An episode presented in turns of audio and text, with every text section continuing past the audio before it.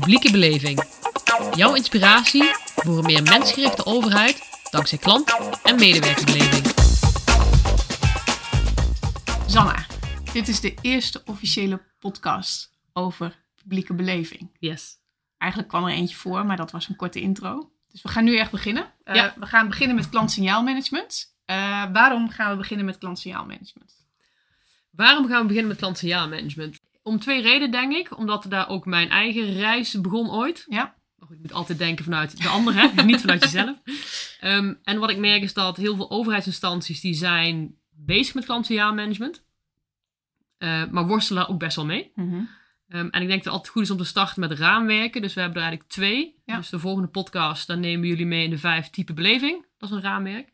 En klantsignaalmanagement is het andere raamwerk. En dan kun je zelf een beetje kijken wat het beste past bij de uitdaging waar je voor staat.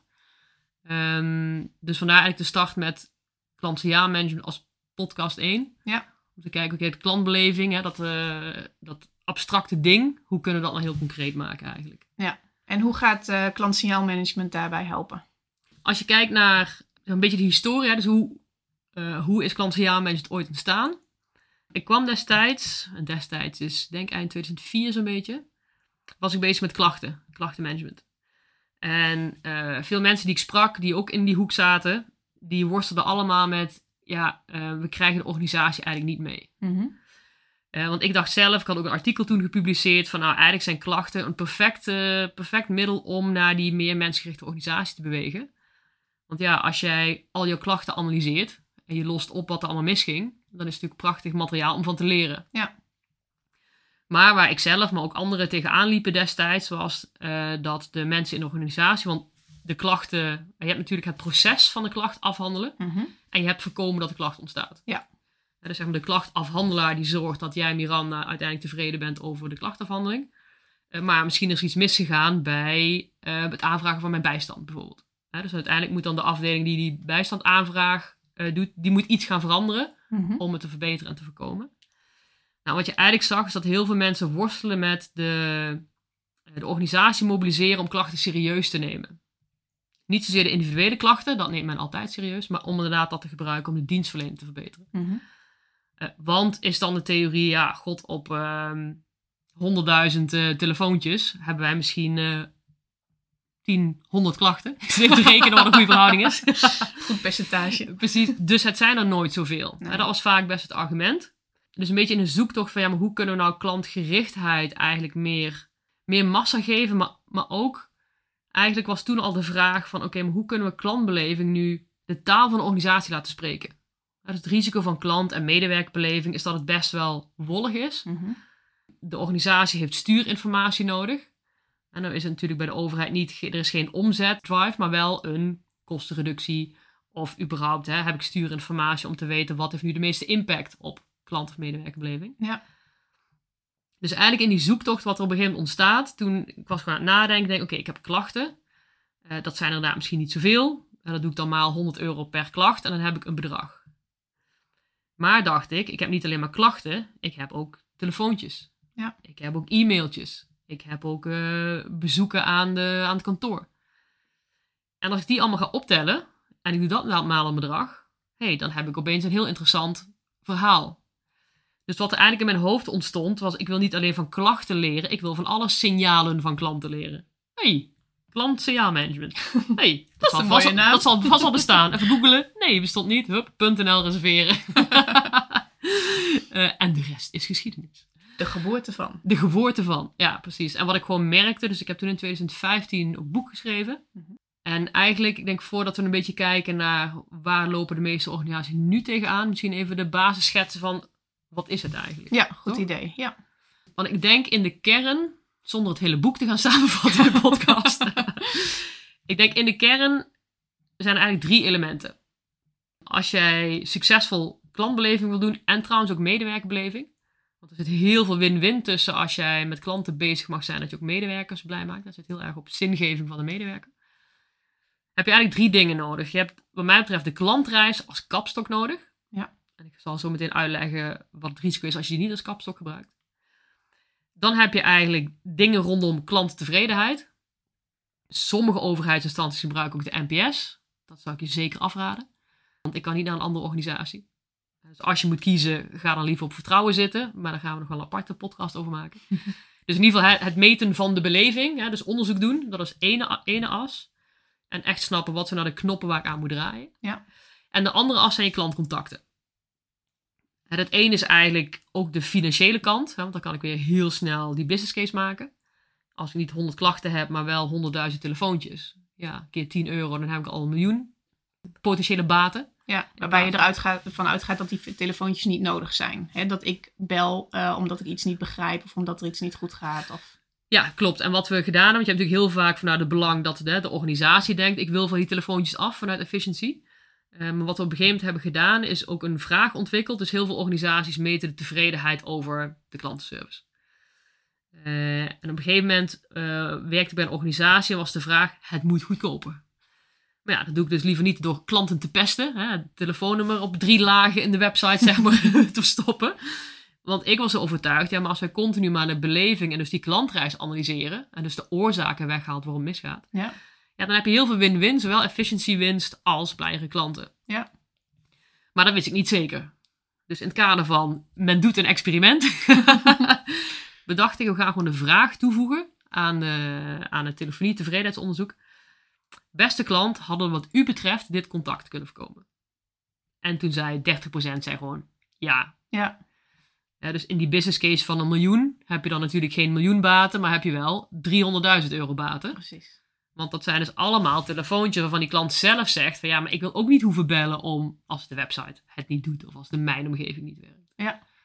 Nou, dus zeker aan die klantcontactkant zit je, als je al een business case zou eh, willen maken, eh, en die zit aan de overheidskant natuurlijk vooral aan de kostenreductie ook. Ja, dan, dan is de klantcontact is een, is een hele concrete, snelle manier om dat te doen. Want hoe doen we dat meestal? Eh, we zeggen dan gewoon, goh, kijk gedurende een heel jaar, hoeveel telefoontjes heb ik gehad? E-mailtjes, bezoeken, bezwaar en beroep, klachten, et cetera. Van bijvoorbeeld, het is nu, eh, wat leven we nu in september 2023? Oktober alweer. Oktober alweer. nou, de eerste negen maanden, laten we die pakken van dit jaar. Ehm, en vervolgens reken je die uit naar eh 12 maanden, maal bedrag per kanaal. En als je dat niet weet, kun je gewoon een benchmark gebruiken. En er komt een bedrag uit. Laten we zeggen, er komt uit 10 miljoen.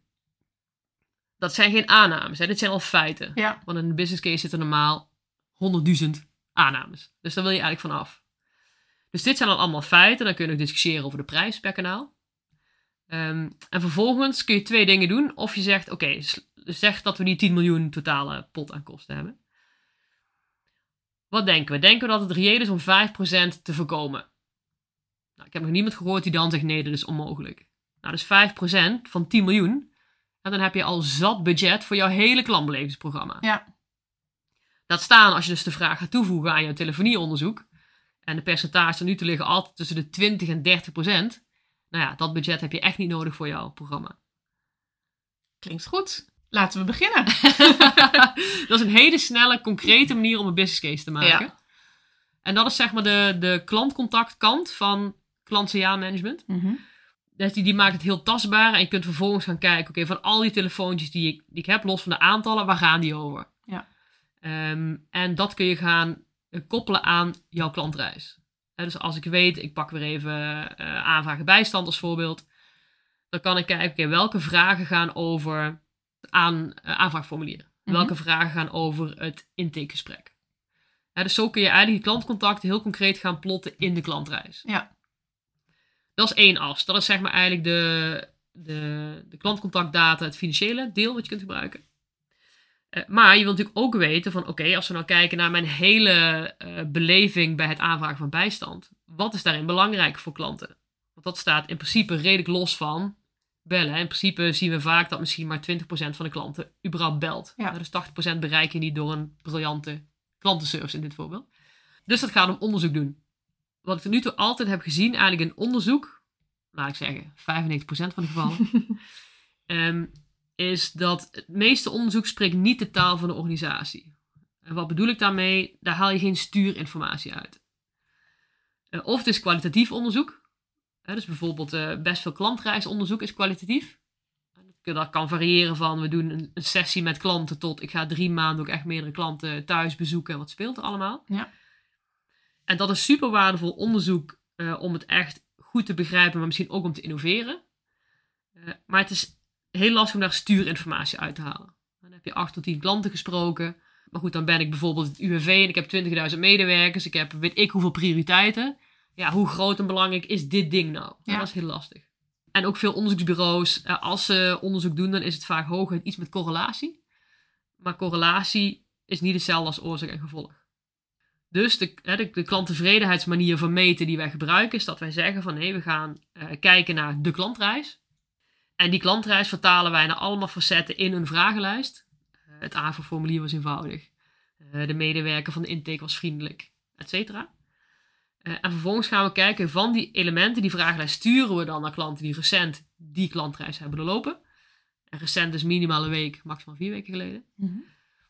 En dan gebruiken we wat wij noemen slimme statistiek om te kijken van die 30, 40 stellingen. Wat zijn nou de 10 stellingen die de meeste impact hebben? En dan heb je gewoon een heel duidelijk verhaal waarbij je kunt zeggen: hey, in uh, klantreis X is iemand de vriendelijkheid van de medewerker is gewoon vijf keer belangrijker dan de mijnomgeving verbeteren. Dus dan ben je heel erg af van niet alleen de wolligheid, want je hebt nu gewoon hard bewezen uh, dat het één vijf keer belangrijker is en dus vijf keer sneller jouw tevredenheid gaat verbeteren. Ja. Maar je hebt er ook een hele duidelijke prioriteringslaag. Je hebt misschien wel allemaal activiteiten waar IT mee bezig is. Oké, als we nou kijken naar die, die 20 initiatieven, hoeveel daarvan dragen bij aan die mijnomgeving en hoeveel daarvan dragen bij aan die meer persoonlijke aandacht bijvoorbeeld? Um, hm, het zijn allemaal dingen om de mijnomgeving. Oké, klopt dat dan nog steeds? Of misschien moeten we ook wat dingen gaan bedenken voor die persoonlijke aandacht bijvoorbeeld dus de, de klanttevredenheidstak binnen klantenjaarmanagement uh, moet je echt zien als hoe doe ik nou zodanig onderzoek dat ik echt stuurinformatie krijg. Ja. En de klantcontactas is ook stuurinformatie, want ik kan nu zien, hè, dus ik heb dadelijk heb ik binnen aanvragen bijstand, weet ik de knoppen waar ik aan moet draaien om de tevredenheid te verhogen. Ik heb ook zoveel uh, telefoontjes, klachten, et cetera, over de onderwerpen van die klantreis. Dus nu heb ik hele duidelijke stuurinformatie en meteen een nulmeting. Waarbij ik zeg, oké, nu is zoveel telefoontjes over, uh, het duurt te lang. hey, we zien in klanttevredenheidsonderzoek dat de doorlooptijd ook een belangrijke knop is. Nou ja, dan hebben we al heel hard bewezen dat dat de belangrijkste prio is om mee te starten bijvoorbeeld. Ja. Dus die twee pijlers, klantcontacten en uh, klanttevredenheid, die zijn belangrijk. Maar misschien nog wel belangrijker is die klantreis. Mm uh, want we zaten te denken, misschien moeten we een aparte podcast maken over wat is de meest voorkomende fout die ik zie eh, gebeuren in klantensignaalmanagement. Maar we dachten, het is waarschijnlijk een organische plek om dat in deze podcast te doen. Ik denk ook af en toe, misschien had ik hoofdstuk 2 van het boek gewoon niet moeten schrijven. en want dat gaat eigenlijk over, ja, oké, wat is een signaal, maar vooral welk proces doorloop je. Mm -hmm. uh, en wat ik zie gebeuren is dat heel veel organisaties die verzanden eigenlijk in, ja, in de veelheid aan signalen in, ja, maar hoe bewijs ik nou dat dit veel prioriteit heeft? Want ze zijn heel erg gaan bekijken vanuit dat individuele signaal. Dus bijvoorbeeld vragen ze aan medewerkers in het uh, callcenter: uh, wat zijn er dingen waar jullie tegenaan lopen, wat je hoort van klanten? En dan krijg je een heel analyseproces van: oké, hoe vaak komt dat voor, et cetera. En omdat dat zoveel is, zeker in grote overheidsinstanties, dan, dan heb je natuurlijk een mega lijst aan dingen. Ja. Dus de, de crux wat heel vaak wordt vergeten is om die klantreis als kapstok te gebruiken. Dat maakt dat je namelijk niet verzandt en verzuipt in de hoeveelheid. Want je kunt beginnen al door te kijken voor welke klantreizen hebben we en hoe vaak komt die voor. Ja, dus welke heeft het meeste impact? Precies, welke heeft de meeste impact? Nog los van misschien dat je zegt, ja, maar die op klachten, die moet meer prioriteit krijgen, want die heeft heel, heel veel impact op mij als burger. Mm -hmm. je hebt natuurlijk ook naast de aantallen puur, heb je misschien ook een wettelijk iets waar je naar moet kijken. Ja. prioriteit. Maar inderdaad, in de basis is het oké als uh, 100.000 klanten door een klantreis gaan per jaar. Dan moet hij misschien meer prioriteit krijgen dan een klantreis waar 5000 klanten doorheen gaan. Dus dat helpt al om keuzes te maken. En als je vervolgens jouw klanttevredenheidsonderzoek en al je klantcontacten kunt plaatsen in die klantreis, mm -hmm. en dan heb je hele concrete handvaten waar je mee aan de slag kunt gaan. Ja. Oké, er is denk ik heel veel uh, voorbijgekomen in het uh, afgelopen uh, kwartier. waarvan je misschien denkt van, hé, hey, maar hoe zit dit en hoe zit dat? de lange vragenlijsten van 30, 40 vragen die Zanna noemt. de analyse met de impact. Nou, je kunt het zo gek niet bedenken. daar gaan we natuurlijk op de volgende podcast gaan we er allemaal dieper op in. Nee, dus eh, vrees niet als je nu denkt, huh, eh, hoe gaat het allemaal? Ons idee is inderdaad dat we echt je steeds heel erg concreet aan de hand meenemen. Hoe kun je zelf succesvol klant- en medewerkerbeleving en nog beter doen om uiteindelijk die mensgerichte overheid eh, met elkaar te realiseren. Precies. De bescheiden droom gaan we even samen aanbouwen. Vond het leuk de eerste. Nou, top. Ik hoop de luisteraars ook. Tot de volgende keer. Tot de volgende.